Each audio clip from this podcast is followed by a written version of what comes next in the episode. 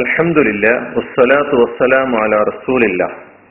സഹോദരന്മാരെ സഹോദരികളെ അസ്സലാമു അലൈക്കും വറഹ്മത്തുള്ളാഹി വബറകാത്ത് വിശുദ്ധ ഖുർആനെ നാം സമീപിക്കുമ്പോൾ അപ്പൊ ഖുർആനെ നാം സമീപിക്കുമ്പോൾ ശ്രദ്ധിക്കേണ്ട കാര്യങ്ങൾ എന്തെല്ലാമാണ് എന്നാണ് ഇന്ന് നിങ്ങളോട് എനിക്ക് പറയാനുള്ളത്. ഖുർആനെ എങ്ങനെ സമീപിക്കണം എന്നതുമായി ബന്ധപ്പെട്ട് ഒരുപാട് സംശയങ്ങൾ നമ്മുടെ മുമ്പിൽ വന്നു എന്ന് വരാം. എനിക്ക് ഖുർആാനുമായി അടുക്കാൻ കഴിയുമോ? ഞാൻ അത്ര യോഗ്യതയുള്ള ആളാണോ? അത്ര കഴിവുള്ള ആളാണോ? പഠിക്കാൻ കഴിയുന്നവനാണോ? ഖുർആൻ പഠിക്കുക ഖുർആാനിനെ സമീപിക്കുക എന്നത് അള്ളാഹു സുബാനുവ പ്രത്യേകം പടച്ചു വിട്ടിട്ടുള്ള പണ്ഡിതന്മാരെന്ന് പറയുന്ന ആളുകളിൽ മാത്രം പരിമിതമായതല്ലേ എന്ന ഒരു സംശയം നമ്മുടെ മനസ്സിലുണ്ടെങ്കിൽ അത് ഖുർആാനിന്റെ കാഴ്ചപ്പാടിന് തന്നെ എതിരാണ് എന്ന് നമ്മൾ മനസ്സിലാക്കേണ്ടതുണ്ട്.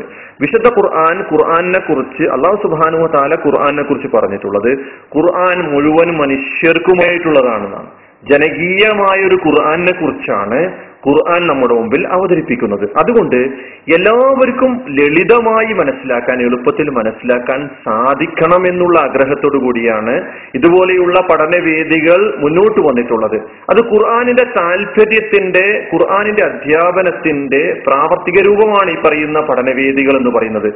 വലഖദി യസ്സർനൽ ഖുർആൻ അലി ഫഹൽ മിൻ മുദ്ദക്കിർ അള്ളാഹു പറയുകയാണ് നാം ഖുർആാനിനെ ഉത്ബോധനം ഉൾക്കൊള്ളാൻ കാര്യങ്ങൾ മനസ്സിലാക്കാൻ ഉൾക്കൊള്ളാൻ ഉപദേശങ്ങൾ സ്വീകരിക്കാൻ പറ്റുന്ന സ്വഭാവത്തിലുള്ള ഒരു എളുപ്പ ഗ്രന്ഥമാക്കി മാറ്റിയിരിക്കുന്നു. വലക്കത് യസ്സർനൽ ഖുർആൻ ഖുർആാനെ നാം സൗകര്യപ്രദമാക്കിയിരിക്കുന്നു എളുപ്പമാക്കി തന്നിരിക്കുന്നു. ലിദ്ദിക്കിരി ഉത്ബോധനങ്ങൾ ഉൾക്കൊള്ളാൻ. പിന്നെ അള്ളാഹുവിന്റെ ചോദ്യം നിങ്ങൾ തയ്യാറുണ്ടോ എന്നാണ്. ഫഹൽ മിം മുദ്ദക്കിർ.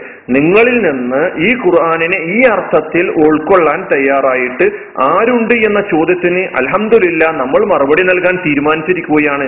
പടച്ചവനെ ഞങ്ങൾ തയ്യാറാണ് എന്ന് പറഞ്ഞുകൊണ്ട് ഈ ചോദ്യത്തിനുള്ള ഒരു ഉത്തരം നമുക്ക് ഓരോരുത്തർക്കും ഈ ആയത്ത് കേൾക്കുമ്പോൾ നമ്മുടെ മനസ്സിന്റെ ഉള്ളിൽ നിന്ന് വരേണ്ടതുണ്ട് എന്നാണ് ഞാൻ സൂചിപ്പിക്കുന്നത്.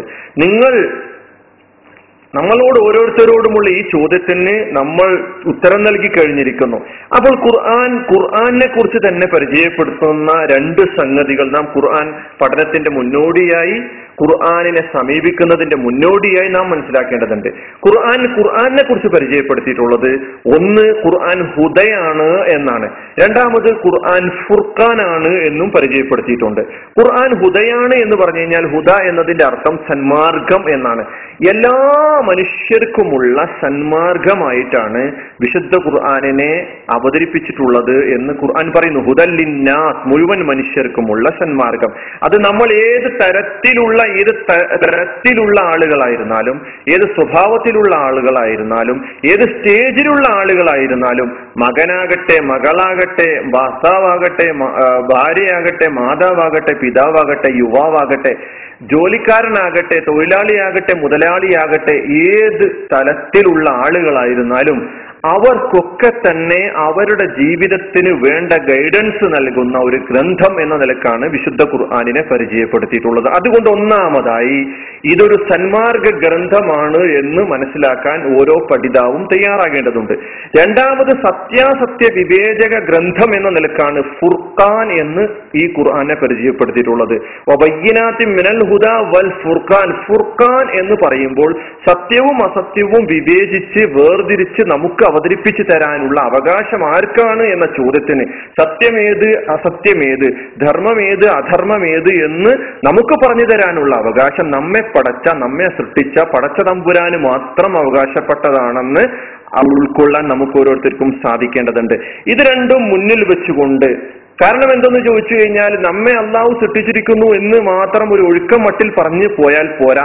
നമ്മെ പടച്ചു വിട്ടതിന് ശേഷം നമുക്ക് സത്യവഴി കാണിച്ചു തരാൻ സത്യവും അസത്യവും വേർതിരിച്ച് മനസ്സിലാക്കി തരാൻ അള്ളാഹു സുബാനുവ താല അതിന് വേണ്ട സംവിധാനങ്ങൾ ഒരുക്കിയിരിക്കുന്നു. അതാണ് വേദഗ്രന്ഥങ്ങൾ എന്ന് പറയുന്നത്. ആ വേദഗ്രന്ഥങ്ങളിൽ അവസാനത്തെ ഗ്രന്ഥമായ വിശുദ്ധ ഖുർആൻ ഈ അർത്ഥത്തിൽ തന്നെ നാം സമീപിക്കേണ്ടതുണ്ട് എന്നർത്ഥം. കാരണം എന്തെന്ന് ചോദിച്ചു കഴിഞ്ഞാൽ കേവലം ഒരു വായനയിൽ നിന്ന് നമ്മൾ ഖുർആൻ ഖുർആാനുമായിട്ടുള്ള ബന്ധം അവസാ കേവലമായൊരു വായനയിൽ മാത്രം നാം നമ്മുടെ ഖുർആാനുമായുള്ള ബന്ധം അവസാനിപ്പിക്കരുത്.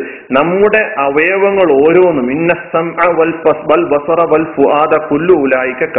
മസ്ഊല.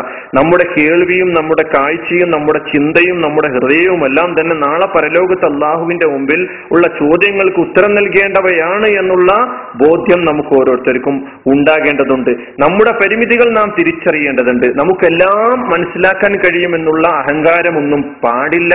നമ്മെ അറിയുന്ന നമ്മുടെ ഉള്ളും നമ്മുടെ പുറവും അതുപോലെ തന്നെ നമ്മുടെ ദൃഷ്ടികൾക്ക് കാണാൻ കഴിയാത്ത കാര്യങ്ങളൊക്കെ അറിയുന്ന ഒരു ശക്തി നമ്മുടെ പിന്നിലുണ്ടെന്ന് മനസ്സിലാക്കിക്കൊണ്ട് ആ ശക്തിയുടെ നിർദ്ദേശങ്ങൾക്കനുസരിച്ച് മുന്നോട്ട് പോകാൻ നമുക്ക് കഴിയേണ്ടതുണ്ട്. എങ്ങനെ കഴിയും? ഖുർആനെ സംബന്ധിച്ചിടത്തോളം ഖുർആൻ നുമായി പ്രവാചകൻ സല്ലാ അലൈഹി സ്വലമ സമൂഹത്തിനിടയിലേക്ക് വന്ന് അവരോട് ഖുർആനെ കുറിച്ച് പറഞ്ഞു പറഞ്ഞു കൊടുത്തതിനെ സംബന്ധിച്ച് ഖുർആൻ പറഞ്ഞത് യത്ലു അലൈഹിം ആയാതിഹി അവർക്ക് അള്ളാഹുവിന്റെ ദൃഷ്ടാന്തങ്ങൾ പ്രവാചകൻ തിലാവത്ത് ചെയ്തു കൊടുക്കുകയായിരുന്നു എന്നാണ്. യത്ലൂനഹു ഹക്ക തിലാവത്തിഹി സുമ്മ തലീനു ജുലൂദുഹും കുലൂബുഹും ഇലാ ദിക്രില്ല.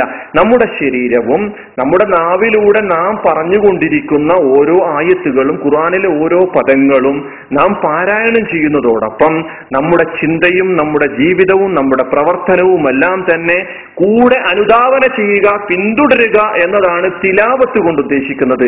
ഇപ്പോൾ നമ്മൾ നടത്താൻ ആഗ്രഹിക്കുന്നത് ഈ പഠനവേദിയിലൂടെ കേവല പഠനങ്ങൾക്കും അപ്പുറം തിലാവത്ത് എന്ന് പറയുന്ന അനുധാവന ചെയ്യൽ എന്ന് പറയുന്ന പിന്തുടരൽ എന്ന് പറയുന്ന കർമ്മമാണ് നമ്മൾ നിർവഹിക്കേണ്ടത്. നാം പഠിക്കുന്ന ഓരോ ആയത്തുകളും ആ ആയത്തുകൾ കേവലം വായനയിലും നമ്മുടെ കാണാപാഠത്തിലും മാത്രം ഒതുക്കരുത്. പ്രവാചകന്റെ അനുയായികൾ പ്രവാചകൻ സല്ലാസ്ലമയുടെ അനുയായികളെ സംബന്ധിച്ച് പറഞ്ഞിട്ടുള്ളത് അവർ ഒരു ആയത്ത് പഠിക്കാൻ വേണ്ടി ഒരുപാട് ദിവസങ്ങൾ എടുത്തു എന്നുള്ളതാണ്.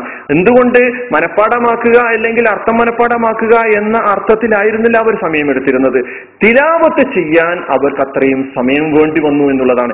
എന്താണ് തിലാവത്ത് എന്ന് പറഞ്ഞു കഴിഞ്ഞാൽ തിലാവത്ത് എന്ന് പറഞ്ഞു കഴിഞ്ഞാൽ ഞാൻ എന്റെ നാവ് കൊണ്ട് പാരായണം ചെയ്തുകൊണ്ടിരിക്കുന്ന ഓരോ പദങ്ങളെയും ഓരോ വാചകങ്ങളെയും ഓരോ ആയത്തുകളെയും എന്റെ മനസ്സും എന്റെ ജീവിതവും എന്റെ പ്രവർത്തനവും എന്റെ എല്ലാ അവയവങ്ങളും പിന്തുടരുക പിൻപറ്റുക പിന്നാലെ കൂടുക എന്നതാണ് തിലാവത്ത് കൊണ്ട് ഉദ്ദേശിക്കുന്നത്.